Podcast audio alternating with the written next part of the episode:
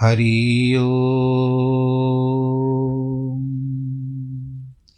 हरि ओ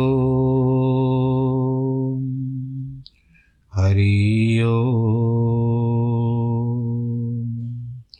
गुरुर्ब्रह्मा, गुरुर्विष्णु, गुरुर्देवो महेश्वरः, गुरुर्साक्षात् परब्रह्म। तस्मै श्रीगुरवे नमः। विघ्नेश्वराय वरदाय सुरप्रियाय लम्बोदराय सकलाय जगद्दिताय, नागाननाय श्रुत्यगविभूषिताय गौरीसुताय गणनाथ नमो नमस्ते। नाहं वसामि वैकुण्ठे, योगिनां हृदयेन च, मद्भक्तां यत्र गायन्ति, तत्र तिष्ठामि नारद। जिस घर में हो आरती चरण कमल चितलाय, तहाँ हरि वासा करे, ज्योत अनंत जगाए जहाँ भक्त कीर्तन करे, बहे प्रेम दरिया। तहाँ हरि श्रवण करे, सत्यलोक से आए सब कुछ दीना आपने, भेंट करूँ क्या नाथ? नमस्कार की भेंट लो, जोड़ू मैं दोनों हाथ। जोड़ू मैं दोनों हाथ, जोड़ू मैं दोनों हाथ।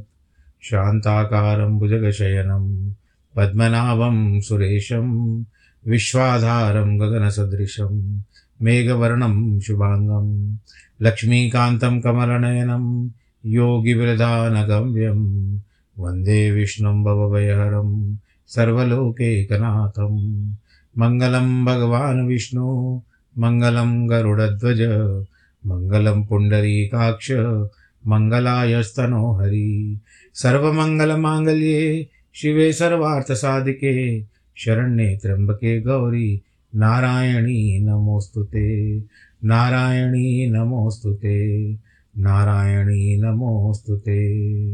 श्रीकृष्ण गोविन्द हरे मुरारे, हे नाथ नारायण वासुदेव। नारायणं नमस्कृत्यं नरं चैव नरोत्तमं। देवीं सरस्वतीं व्यास ततो जयमुदीरये कृष्णाय वासुदेवाय। हरे परमात्मने प्रणतक्लेशनाशाय। गोविन्दाय नमो नमः। सच्चिदानन्दरूपाय विश्वोत्पत्त्यादिहेतवे तापत्रयविनाशाय। श्रीकृष्णाय वयं नमः। प्रिय भक्तजनों सर्वप्रथम बाके बिहारी श्री कृष्ण कन्हैया लाल की जय कहते हुए आज हम साधन सुधा सिंधु को आरंभ कर रहे हैं। ये एक प्रकार गीता के ऊपर ज्ञान योग बनाया गया, बताया गया है और ये गीता प्रेस गोरखपुर का है। आध्यात्मिकता है। क्या क्या बातें जोड़ रही है, वो हम इसमें वर्णन करेंगे। जो सामने होगी वो आपको बता देंगे। साधन का अर्थ होता है साधन करना, जिस तरह से कुछ एकत्रित करना। आपको जिसकी आवश्यकता है उसका साधन करना। सब व्यवस्था करने के बाद वो साधन होता है। सुधा होता है, अमृत, और सिंधु होता है नदी। सिंधु नदी तो हम वहाँ से सुधा निकालेंगे, साधन करना पड़ेगा। जिस तरह से समुद्र मंथन के समय में देवताओं और दैत्यों को दो साधन करने पड़े थे। एक तो मंदराचल पर्वत और दूसरा वासुकी नाग। तो ये सारे साधन हैं। हम भी अपने मन को मतेंगे और जिस देखते हैं कि क्या निकलता है और मैं भी आशा करता हूँ कि मैं उचित रूप से आप तक ये जो संदेश है, इसमें क्योंकि नाम लिखा हुआ नहीं है, केवल स्वामी प्रसाद जी, परम श्रद्धेय स्वामी जी महाराज के पूर्व प्रकाशित महत्वपूर्ण प्रवचनों और लेखों का ये अनूठा संग्रह है और इसके लिए एक साधकोपयोगी दुर्लभ ग्रंथ है। तो मैंने विचार किया कि हम शा, शास्त्र तो सुनते रहते हैं पुराण तो सुनते रहते हैं। क्यों ना इस थोड़ा आध्यात्मिकता की ओर थोड़ा और ध्यान दिया जाए। तो चलिए भगवान श्री कृष्ण को प्रणाम करते हुए श्रीमद् भगवत गीता के अनुसार ज्ञेय का अर्थ ज्ञेय ज्ञान जिस तरह से होता है ना वह ज्ञेय पर ब्रह्म परमात्मा है। विचार करने पर प्रतीत होता है कि ज्ञेय उसे कहते हैं जो जाना जा सके। जानने योग्य हो, जिससे जानना आवश्यक हो, उसको गेय कहते इच्छा हो। इन तीनों में प्रथम जाना जा सकने वाला ही गेय है। प्रथम संसार, क्योंकि नश्वर जगत ही इंद्रियों के द्वारा या अंतकरण के द्वारा जाना जाता है। जिन साधनों से हम संसार को जानते हैं वे साधन भी वास्तव में इस गेय संसार के ही अंतर्गत है। इस संसार का जानना भी उपयोगी है, पर वह जानना है कि उसके त्याग के लिए। अर्थात, यह संसार गेय होते हुए भी त्याज है। इस संसार में रहने के ऊपर भी हम लोग कभी न कभी तो संसार को छोड़ करके जाएँगे। अगर हम छोड़ेंगे भी नहीं तो प्रकृति अपने आप छोड़ा देगी। वस्तुतः ज्ञेय जो है एकमात्र परमात्मा का स्वरूप है। और केवल क्या है? परमात्मा ही जानने योग्य है। इसे भगवत गीता में स्पष्ट कहा है कि वैदेश सर्वरहे वेद। भगवान जी बताते हैं कि गेयम यत प्रवक्ष्यामी, यत ज्ञावा मृत परमश्नुते अनादि मत परम ब्रह्म न सत्तना सदुच्यते। भगवान जी गेय तत्व को बतलाने की प्रतिज्ञा करते हैं कि तुम्हारे जानने योग्य है। दूसरे चरण में उनके जानने वाले का फल की अमृति का प्राप्त कराते हैं। तीसरे जन्म में उसका लक्षण के साथ बतलाते हैं। चौथे चरण में इस, उस ज्ञे तत्व की अलौकिक का कथन करते हैं कि न वह सत्य कहा जा सकता है, न असत। इस प्रकार इस श्लोक के द्वारा परमात्मा के निर्गुण निराकार रूप का वर्णन करते हैं। सर्वत पाणीपादम तत् सर्वतो शिशिर शिरो मुखम सर्वत श्रुति मल्लोके सर्वामावृत तिष्ठति। भगवान जी के हाथ पैर कहाँ नहीं है? सब जगह है। उनकी आँखें हैं, सिर है, मुख है, कान है। सब अपनी जगह पर है। जैसे सोने के ढेले में सब जगह गहने हैं, वो आप अपनी रुचि के अनुसार बनवाओगे। जैसे रंग में सब चित्र होते हैं, जैसे साई में सब लिपियाँ होती है, स्याही जो हम लोग लिखते हैं, लिपि किसी भी में लिखो। साई आपको नहीं मना करेगी कि आप संस्कृत में लिख रहे हो, हिंदी में लिख रहे हो अथवा अंग्रेज़ी में लिख रहे हो। ये तो आप अपने स्कूल में जान चुके हो कि स्याही से कितने कार्य होते हैं। जिस भाषा में लिखो, स्याही हमको वही सहायता करती है। जैसे बिजली के एक होने पर भी उससे होने वाले विभिन्न कार्य यंत्रों की विभिन्नता से विभिन्न रूप धारण करते हैं। अब कितनी भी बिजली की वस्तुएँ आपके पास उपकरण है, मिक्सी है, और क्या है? आपके पास गीज़र है। चलते तो एक ही बिजली से। अब बिजली बर्फ़ भी जमाती है, अंगीठी भी जलाती है, लिफ्ट को चलाती है, ट्राम रेल को चलाती है, शब्दों को प्रसारित करती है, रिकॉर्ड करके भेज देती है। मेरी आवाज़ को रिकॉर्ड करती है, पंखा चलाती है, प्रकाश करती है। इस प्रकार अनेकों परस्पर विरुद्ध और विचित्र कार्य होते देखे जाते हैं। इसी प्रकार संसार की उत्पत्ति, स्थिति और प्रलय आदि अनेक परस्पर विरुद्ध और विचित्र कर्म एक ही परमात्मा के द्वारा होते हैं। परमेश्वर एक ही है।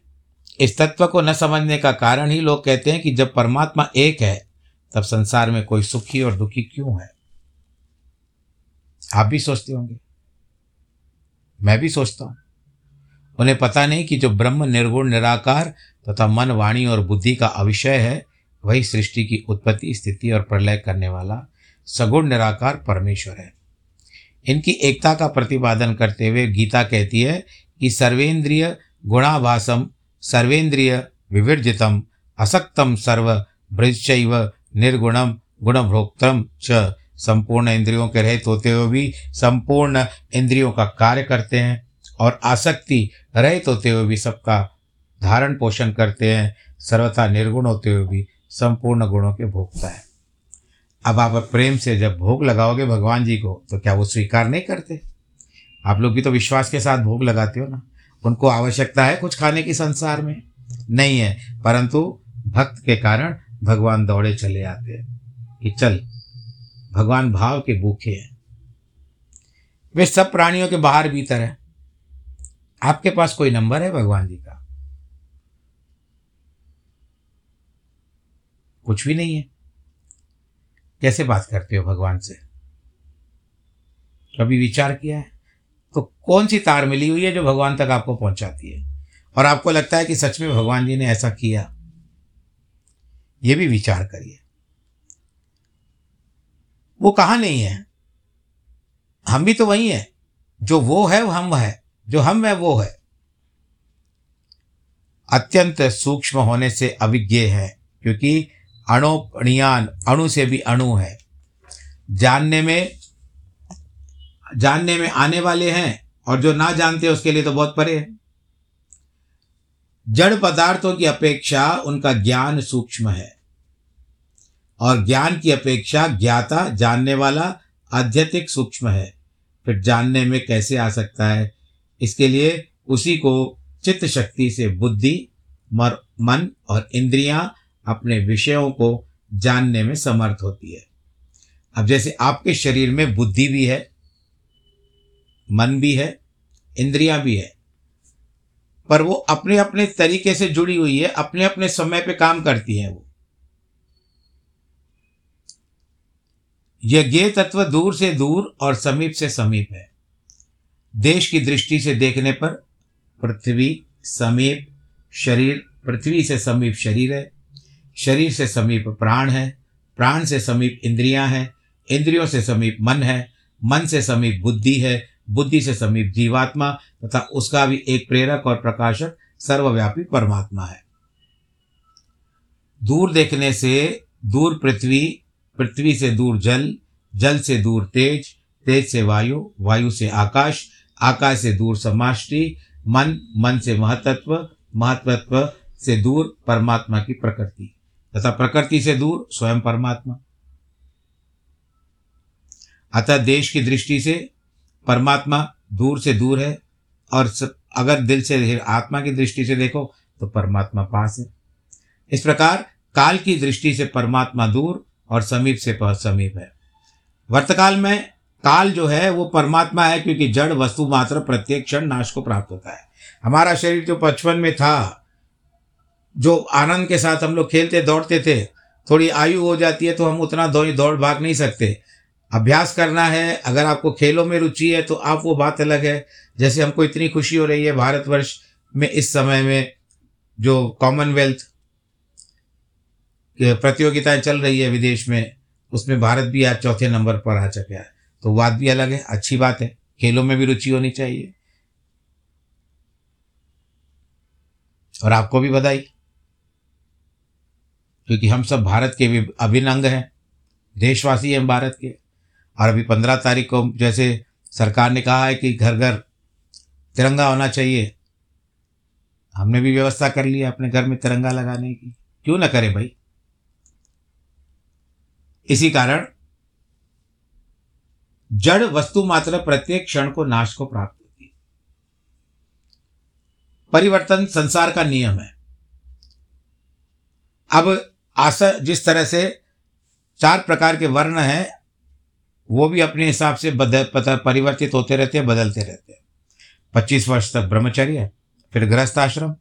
गृहस्थ आश्रम के बाद वानप्रस्थ वानप्रस्थ के बाद संन्यास। और वहाँ तक संन्यास तक जो अगर पहुँचे तो बहुत बड़ी बात है, आज की तारीख में। विकृत हो जाती है। शरीर जो इतना सुंदर, सलोना शरीर था, या गोरा शरीर था, वो विकृत हो चुका है झुरियाँ आ चुकी है अब शरीर। तो ये जो था पल पल क्षीण होने वाला है। इसके लिए भूतकाल की ओर को देखे तो दिन, पक्ष, मास, ऋतु, अयन, वर्ष, युग, चतुर्युग, कल्प, परार्थ, ब्रह्मा की आयु, इसके शब्द है पूर्व।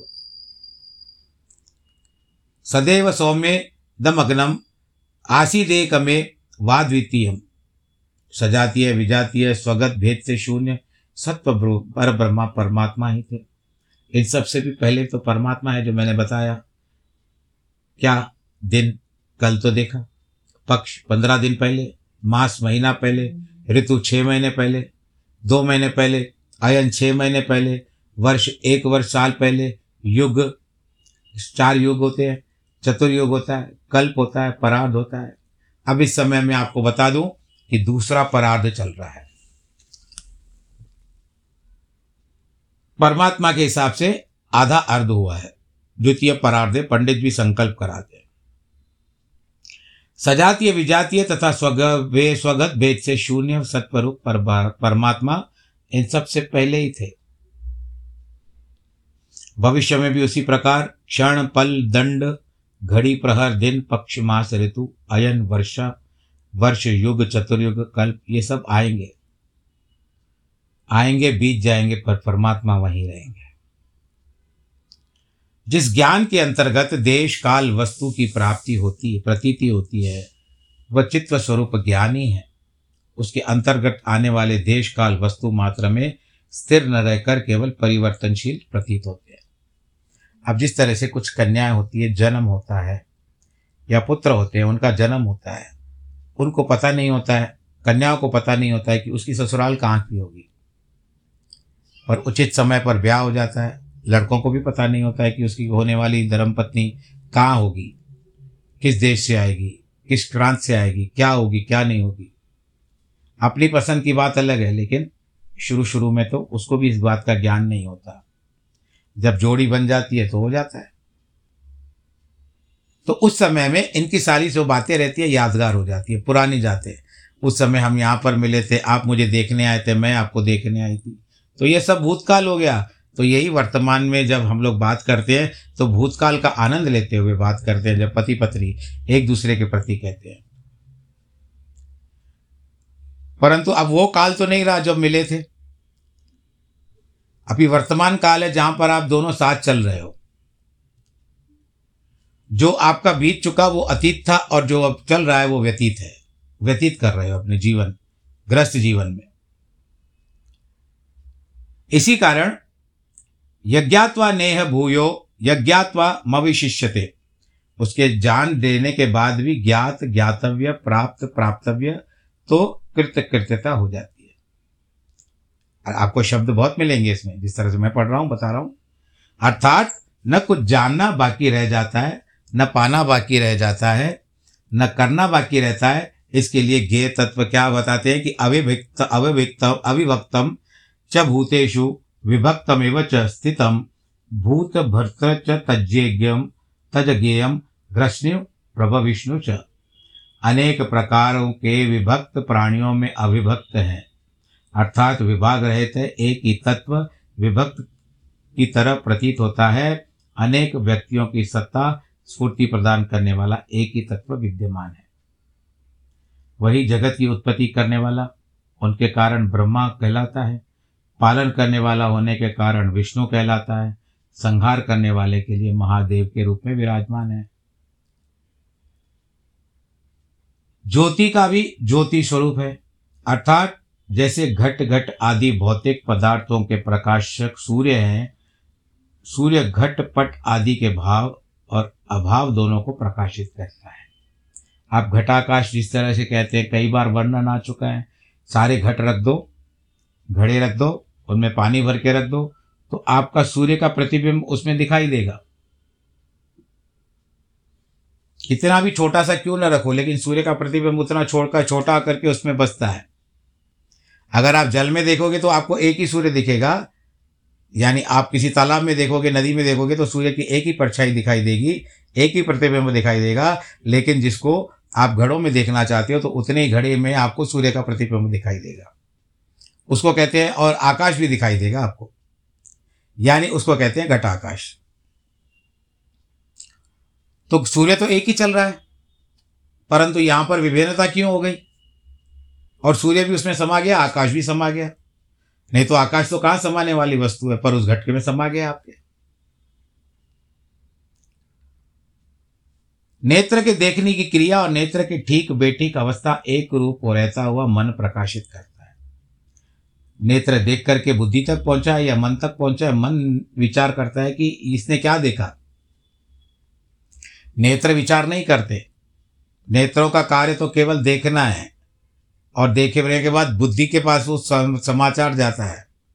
क्योंकि नेत्र तो बुद्धि के साथ यहाँ पर मस्तिष्क के साथ जुड़े हुए हैं। बुद्धि विचार कर फिर मन के पास भेजती है। मन उस समय आपको क्या करना है, मन बताता है या बुद्धि बताती है। इसीलिए बुद्धि भी ठीक ठीक अपनी कार्य करती है। तो ये सारी सृष्टि जो है, ज्योति का ही स्वरूप है। इसके लिए प्रभु का ध्यान करना चाहिए। वही सर्वव्यापक और सर्वाधिष्ठान सर्वस्वरूप परमात्मा है, वही सर्वथा जानने योग्य है। इसके लिए परमात्मा को महत्व देना चाहिए। अपने अपने महत्व से अधिक परमात्मा को महत्व देना चाहिए। हमारा महत्व तो थोड़े समय का रहता है। परंतु परमात्मा उससे भी ऊँचा है। वो परब्रह्म परमात्मा जहाँ जगत तथा जगत के आकार के परिणित होने वाली प्रकृति का अत्यंत अभाव है, वहाँ निर्गुण निराकार कहलाता है। जहाँ आपको कुछ नहीं दिखता, वो निर्गुण होता है। जहाँ सब कुछ दिखता है, वो सगुण होता है। जब भगवान का हम चतुर्भुजी स्वरूप देखते हैं मूर्ति में, दर्शन तो आप भगवान करें आपको भी हो जाए, मुझे भी हो जाए, प्रार्थित प्रार्थित रहेंगे भगवान जी के समक्ष, चरणों में उनके प्रार्थना करते रहेंगे परंतु वो तो घड़ी जब हमारे कर्म कहाँ पर ले जाते हैं, कहाँ तक प्रभु तक पहुँचाते हैं, बस आप भी प्रतीक्षा करो, हम भी प्रतीक्षा करें। कि ना जाने किस रूप में, तुलसी सब संसार में सबसे मिलियो धाय ना जाने किस रूप में नारायण मिल जाए। हो सकता है। और विश्वास के साथ चलो, मिलेगा ज़रूर। इसके लिए क्या कहते हैं? देखो तो साकार है, ना देखो तो निर्गुणा, निराकार है। परमात्मा का जब प्रकृति सहित जगत के कारण रूप में देखते हैं, तब वह सगुण निराकार के रूप में समझ आता है, तब उसे संपूर्ण संसार के श्रेष्ठा पालक और संहार के रूप में देखते हैं। वही ब्रह्मा, विष्णु, महादेव, ये बात बताइए, त्रिदेव के रूप में ज्ञात होते हैं। वही परमात्मा का जब धर्म का नाश और अधर्म की वृद्धि होती है, तब साधुओं की रक्षा, दुष्टों के विनाश और धर्म की स्थापना के लिए रामकृष्ण आदि विविध रूपों से अवतार लेते हैं। संत मत के अनुसार ही परमात्मा ज्योति रूप में साधकों के अनुभव आते हैं। उनका वर्णन संतों ने पति रूप में तथा अमरलोक में अधिपति के रूप में किया है। तथा यह भी बतलाया कि वे ही हंस रूप संतों को अमरलोक से संसार में भक्ति के प्रचार और संसार का उद्धार करने के लिए भेजते हैं। इसीलिए वे ही दिव्य वैकुंठाधिपति दिव्य गोलोक आधिपति, दिव्य साकेत आधिपति, दिव्य कैलाश आधिपति, दिव्य धाम के अधिपति, सत्यलोक के अधिपति, विभिन्न नामों से पुकारे जाते हैं। तथा इनकी प्राप्ति ही परमात्मा का प्राप्ति होती है, मोक्ष की प्राप्ति होती है। यम लभद्वाम चापरम लाभम मन्यते नाधिकम ततः, यस्मिन स्थितो तथा दुखे न गुरुनापि विचालते जिस स्थिति की प्राप्ति के बाद भी कभी विचलित नहीं होता मनुष्य के विचलित होने के दो कारण होते हैं। एक तो जब वह प्राप्त वस्तु से अधिक पाने की आशा करता है। कई जगह पर झगड़ा भी हो जाता है इन बातों पर। अरे, मैंने तो समझा तुम इतना दोगे, पर ने तुमने तो इतना ही दे दिया। मैं तो इतनी इच्छा कर रहा था आपसे। तो इस तरह से दूसरा वह रहता है जहाँ यदि कष्ट आ पड़ता है तो वह विचलित हो जाता है।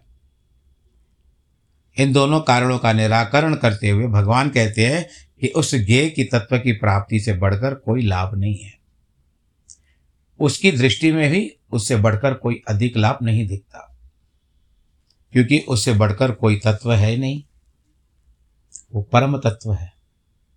तथा तत्वज्ञ महापुरुषों के सुख का भोक्तापन रहता नहीं है।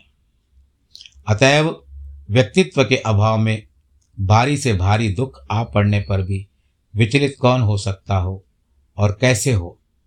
यह महापुरुष तो सदा निर्विकार रूप में स्थित रहता है।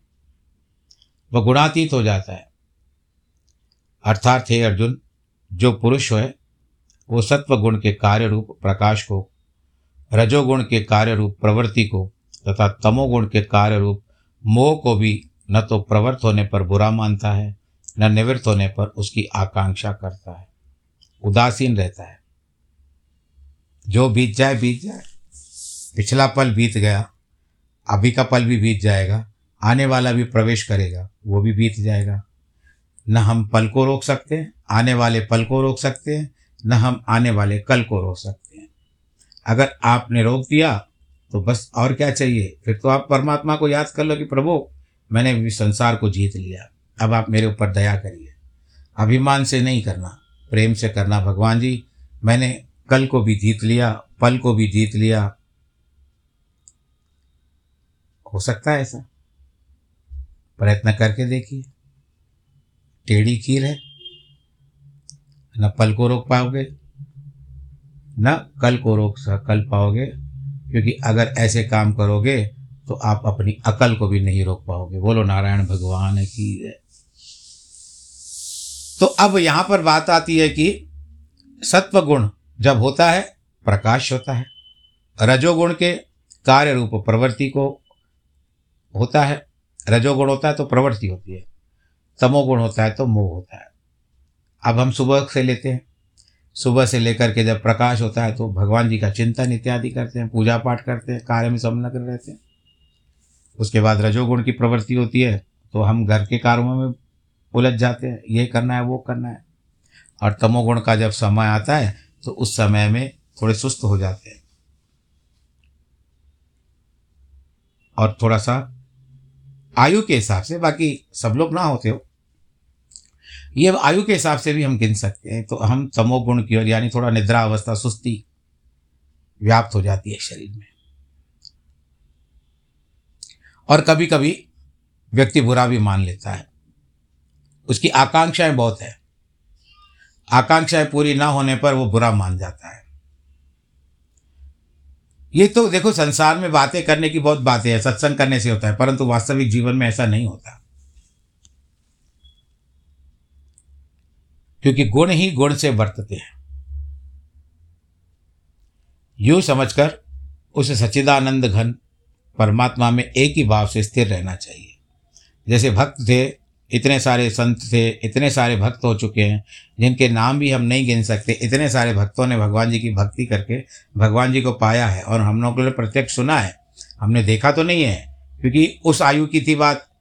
अभी हमारी आयु क्या होगी? पाँच सौ साल पहले, सात सौ साल पहले। परंतु इन बातों पर विश्वास करना चाहिए तो कुछ तो होगा तो भगवान जी ने उनको दर्शन दिया। आप भी ऐसे अपने आप को बनाओ कि आप में कुछ तो होगा, जिसके कारण भगवान ने विचार किया है कि मैं आपको दर्शन देता हूँ। या आपका कुछ कार्य कर लेता हूँ, ऐसा विचार करके करो कि भगवान जी ने मुझ पर दया कैसे कर ली। विश्वास करना चाहिए। कोई बड़ा व्यक्ति आता है, नामचीन व्यक्ति आता है, आपसे मिलना चाहता है तो आप दस लोगों को बताते हो ना कि ये अरे मुझसे मिलने आता आता है, ये आया था। देखो कितना बड़ा आदमी है, लेकिन मुझ पर आया, मेरे पास में आया था। मुझ पर दया करके आया था। तो प्रभु तो सबसे उच्च थे उच्चतम है। उच्चतम न्यायालय से भी उच्च प्रभु का है। इसी कारण मन को चलायमान मत करो।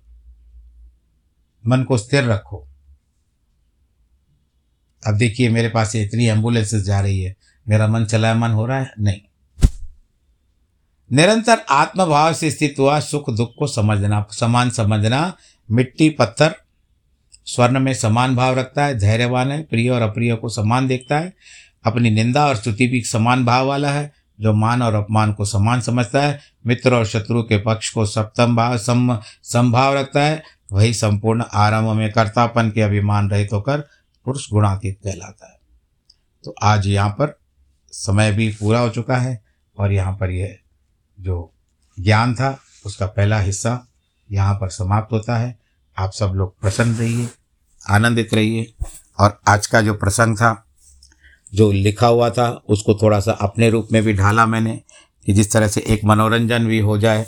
मेरे, मुझे भी अच्छा लगे और आपको भी, क्योंकि ज्ञान है, कितने ज्ञान की गहराई में जा सकते हैं, उसका प्रयत्न किया और फिर भी आप और अच्छी तरह से आराम से सुनिएगा और आपके पास जो ज्ञान है, उसको और टटोल के देखिएगा कि आपने कितना और अच्छा सुना है इसको।